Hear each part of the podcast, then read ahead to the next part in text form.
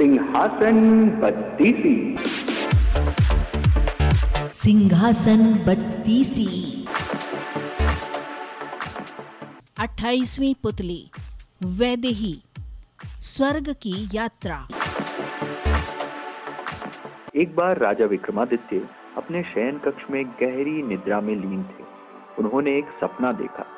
एक स्वर्ण महल है जिसमें रत्न माड़िक इत्यादि जड़े हुए हैं। महल में बड़े बड़े कमरे हैं, जिनमें सजावट की अलौकिक चीज़ें हैं। महल के चारों ओर उद्यान है और उद्यान में हज़ारों तरह के सुंदर सुंदर फूलों से लदे पौधे हैं। उन फूलों पर तरह तरह की तितलियाँ मंडरा रही हैं और भवरों का गुंजन पूरे उद्यान में व्याप्त है। फूलों की सुगंध चारों ओर फैली हुई है और सारा दृश्य बड़ा ही मनोरम है। स्वच्छ और शीतल हवा बह रही है। और महल से कुछ ही दूरी पर एक योगी साधना रथ है। योगी का चेहरा गौर से देखने पर विक्रम को वह अपना हम शक्ल मालूम पड़ा। यह सब देखते देखते ही विक्रम की आँखें खुल गई। वे समझ गए कि उन्होंने कोई अच्छा सपना देखा है। जागने के बाद भी सपने में दिखी हर चीज़ उन्हें स्पष्ट याद थी। उन्हें अपने सपने का मतलब समझ नहीं आ रहा था। सारा दृश्य अलौकिक अवश्य था, मगर मन की उपज नहीं माना जा सकता था। राजा ने बहुत सोचा, पर उन्हें याद नहीं आया कि कभी अपने जीवन में उन्होंने ऐसा कोई महल देखा हो, या चाहे इस तरह के किसी महल की कल्पना ही की हो। इसी दुविधा में उन्होंने पंडितों और ज्योतिषियों से अपने सपने की चर्चा की, और उन्हें इसकी व्याख्या करने को कहा। सारे विद्वान और पंडित इस नतीजे पर पहुँचे कि महाराजा धीराज ने सपने में स्वर्ग का दर्शन किया है तथा सपने का अलौकिक महल स्वर्ग के राजा इंद्र का महल है। देवता शायद उन्हें वह महल दिखाकर उन्हें सशरीर स्वर्ग आने का निमंत्रण दे चुके हैं। विक्रम यह सुनकर बड़े आश्चर्य में पड़ गए। उन्होंने कभी भी नहीं सोचा था कि उन्हें स्वर्ग आने का इस तरह निमंत्रण मिलेगा। वे पंडितों से पूछने लगे कि स्वर्ग जाने का कौन सा मार्ग होगा तथा स्वर्ग यात्रा के लिए क्या क्या आवश्यक हो सकता है। काफ़ी मंथन के बाद सारे विद्वानों ने उन्हें वह दिशा बताई जहाँ से स्वर्गारोहण हो सकता था तथा उन्हें बतलाया कि कोई पुण्यात्मा जो सतत भगवान का स्मरण करता है तथा धर्म के पद से विचलित नहीं होता है, वही स्वर्ग जाने का अधिकारी होता है। राजा ने कहा कि राजपाट चलाने के लिए जानबूझकर तो नहीं पर भूल से ही अवश्य कोई धर्म विरुद्ध आचरण उनसे हुआ होगा। इसके अलावा कभी कभी तो राज्य की समस्या में इतने उलझ जाते हैं कि उन्हें भगवान का स्मरण तक नहीं रहता। इस पर सभी ने एक स्वर से कहा कि यदि वे इस योग्य होते ही नहीं तो उन्हें स्वर्ग का दर्शन ही नहीं होता। सबकी सलाह पर उन्होंने राजपुरोहित को अपने साथ लिया और स्वर्ग की यात्रा पर निकल पड़े। पंडितों के कथन के अनुसार उन्हें यात्रा के दौरान दो पुण्य कर्म भी करने थे। यह यात्रा लंबी और कठिन थी। विक्रम ने अपना राजसी वेश त्याग दिया था और अत्यंत साधारण परिधानों में यात्रा कर रहे थे। रास्ते में एक नगर में रात में विश्राम के लिए रुक गए। जहाँ रुके थे, वहाँ उन्हें एक बूढ़ी महिला रोती हुई मिली। उसके माथे पर चिंता की लकीरें उभरी हुई थी और गला रोते रोते मानो रूंधा जा रहा था। विक्रम ने द्रवित होकर उससे उसकी चिंता का कारण पूछा। तो उसने बताया कि उसका एकमात्र जवान बेटा सुबह ही जंगल गया है, लेकिन अभी तक नहीं लौटा है। विक्रम ने जानना चाहा कि वह जंगल आखिर किस प्रयोजन से गया। बूढ़ी औरत ने बताया कि उसका बेटा रोज सुबह जंगल से सूखी लकड़ियाँ लाने जाता है और लकड़ियाँ लाकर नगर में बेच देता है। लकड़ियाँ बेचकर जो आय होती है, उसी से उनका गुजारा होता है। विक्रम ने कहा कि अब तक वह नहीं आया है तो आ जाएगा। बूढ़ी औरत ने कहा कि जंगल बहुत घना है और वहाँ नरभक्षी जानवर भी हैं। उसे शंका है कि कहीं किसी हिंसक जानवर ने उसे अपना आहार तो नहीं बना लिया। उसने यह भी बताया कि शाम से वह बहुत सारे लोगों से विनती कर चुकी है कि उसके बेटा का पता लगाए, लेकिन कोई भी जंगल जाने को तैयार नहीं हुआ है। उसने अपनी विविधता दिखाई कि वह बूढ़ी और निर्बल है, इसलिए खुद जाकर पता नहीं कर सकती। विक्रम ने उसे आश्वासन दिया कि वे स्वयं जाकर उसे ढूंढेंगे। विक्रम ने विश्राम का विचार त्याग दिया और तुरंत जंगल की ओर चल पड़े। थोड़ी देर बाद उन्होंने जंगल में प्रवेश किया तो देखा कि जंगल सचमुच बहुत घना है।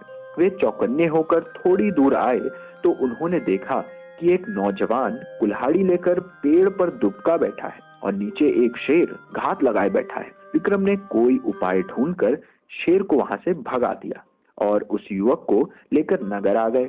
बुढ़िया ने अपने बेटे को देखकर विलाप करना छोड़ दिया और विक्रम को ढेर सारे आशीर्वाद दिए। इस तरह बुढ़िया को चिंता मुक्त करके विक्रम ने एक पुण्य का काम तो कर ही लिया। इसके बाद रात भर विश्राम करने के बाद उन्होंने सुबह फिर से अपनी यात्रा शुरू कर दी। चलते चलते वे समुद्र तट पर आए। तो उन्होंने एक और स्त्री को रोते हुए देखा। स्त्री को रोते देख वे उसके पास आए तो देखा कि एक मालवाहक जहाज़ खड़ा है और कुछ लोग उस जहाज़ पर सामान लाद रहे हैं। उन्होंने उस स्त्री से रोने का कारण पूछा तो उसने बताया कि बस तीन महीने पहले ही उसका विवाह हुआ है और वह गर्भवती है। उसका पति इसी जहाज़ पर कर्मचारी है और जहाज़ का माल लेकर दूर देश जा रहा है। विक्रम ने जब उसे कहा कि इसमें परेशानी की क्या बात है, कुछ ही समय बाद उसका पति तो लौट आएगा। तो उसने अपनी चिंता का कारण कुछ और ही बताया। उसने बताया कि उसने कल सपने में देखा है कि एक मालवाहक जहाज़ समुद्र के बीच में ही भयानक तूफ़ान में घिर जाता है। तूफ़ान इतना तेज है कि जहाज़ के टुकड़े टुकड़े हो जाते हैं और उस पर सवार सारे लोग समुद्र में डूब जाते हैं। वह सोच रही है कि अगर वह सपना सच निकला तो उसका क्या होगा? खुद तो वह किसी तरह जी लेगी। लेकिन उसके होने वाले बच्चे की परवरिश कैसे होगी? विक्रम को उस पर तरस आया और उन्होंने समुद्र देवता द्वारा प्रदत्त शंख उसे देते हुए कहा, यह अपने पति को दे दो। जब भी तूफ़ान या अन्य कोई प्राकृतिक आपदा आए तो इसे फूक देना। उसके फूक मारते ही सारी विपत्ति हल हो जाएगी। औरत को उन पर विश्वास नहीं हुआ और वह शंकालु दृष्टि से उन्हें देखने लगी। विक्रम ने उसके चेहरे के हाव भाव पढ़कर शंख में फूक मारी। शंख की ध्वनि हुई और समुद्र का पानी कोसों दूर चला गया। उस पानी के साथ वह जहाज़ और उस पर सवार सारे कर्मचारी भी कोसों दूर चले गए। अब दूर दूर तक सिर्फ़ समुद्र तक फैला नज़र आ रहा था। वह स्त्री और कुछ अन्य लोग जो वहाँ थे हैरान रह गए। उनकी आँखें फटी की फटी रह गई। जब विक्रम ने दोबारा शंख फूका तो समुद्र का पानी फिर से वहाँ हिलौरे मारने लगा। समुद्र के पानी के साथ वह जहाज़ भी कर्मचारियों सहित वापस आ गया। अब युवती को उस शंख की चमत्कारिक शक्ति के प्रति कोई शंका नहीं रही। उसने विक्रम से वह शंख लेकर अपनी कृतज्ञता ज़ाहिर की। विक्रम उस स्त्री को शंख देकर अपनी यात्रा पर निकल पड़े। कुछ दूर चलने के बाद उन्हें एक स्थान पर रुकना पड़ा। आकाश में काली घटाएँ छा गई थी। बिजलियाँ चमकने लगी थी। बादल के गर्जन से समूचा वातावरण मानो हिलता हुआ प्रतीत हो रहा था। उन बिजलियों के चमक के बीच विक्रम को एक सफ़ेद घोड़ा ज़मीन की ओर उतरता दिखा। विक्रम ने ध्यान से उसकी ओर देखा, तभी एक आकाशवाणी हुई। महाराज विक्रमादित्य, तुम्हारे जैसा पुण्यात्मा शायद ही कोई हो। तुमने रास्ते में दो पुण्य किए, एक बूढ़ी औरत को चिंता मुक्त किया और एक स्त्री को सिर्फ़ शंका दूर करने के लिए वह अनमोल शंख दे दिया जो समुद्र देव ने तुम्हें तुम्हारी साधना से प्रसन्न होकर उपहार स्वरूप दिया था, तुम्हें लेने के लिए एक घोड़ा भेजा जा रहा है, जो तुम्हें इंद्र के महल तक पहुँचा देगा। विक्रम ने कहा, मैं अकेला नहीं हूँ, मेरे साथ राज पुरोहित भी हैं, उनके लिए भी कोई व्यवस्था हो।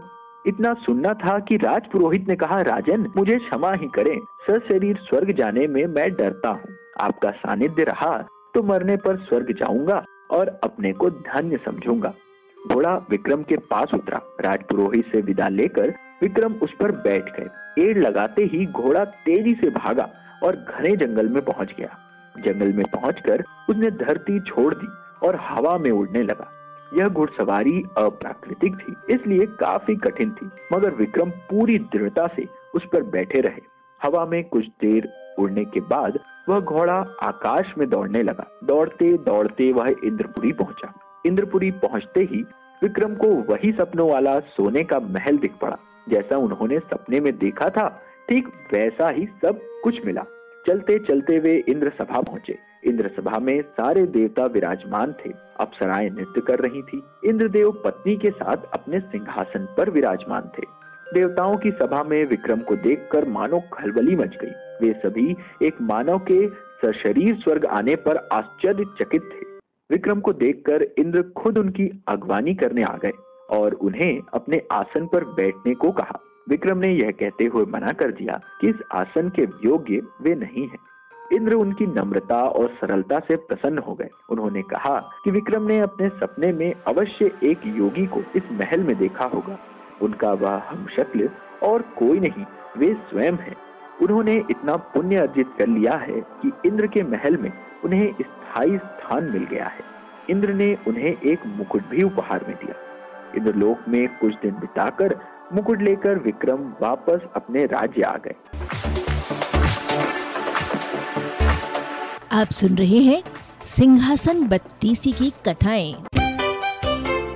अरबा की प्रस्तुति।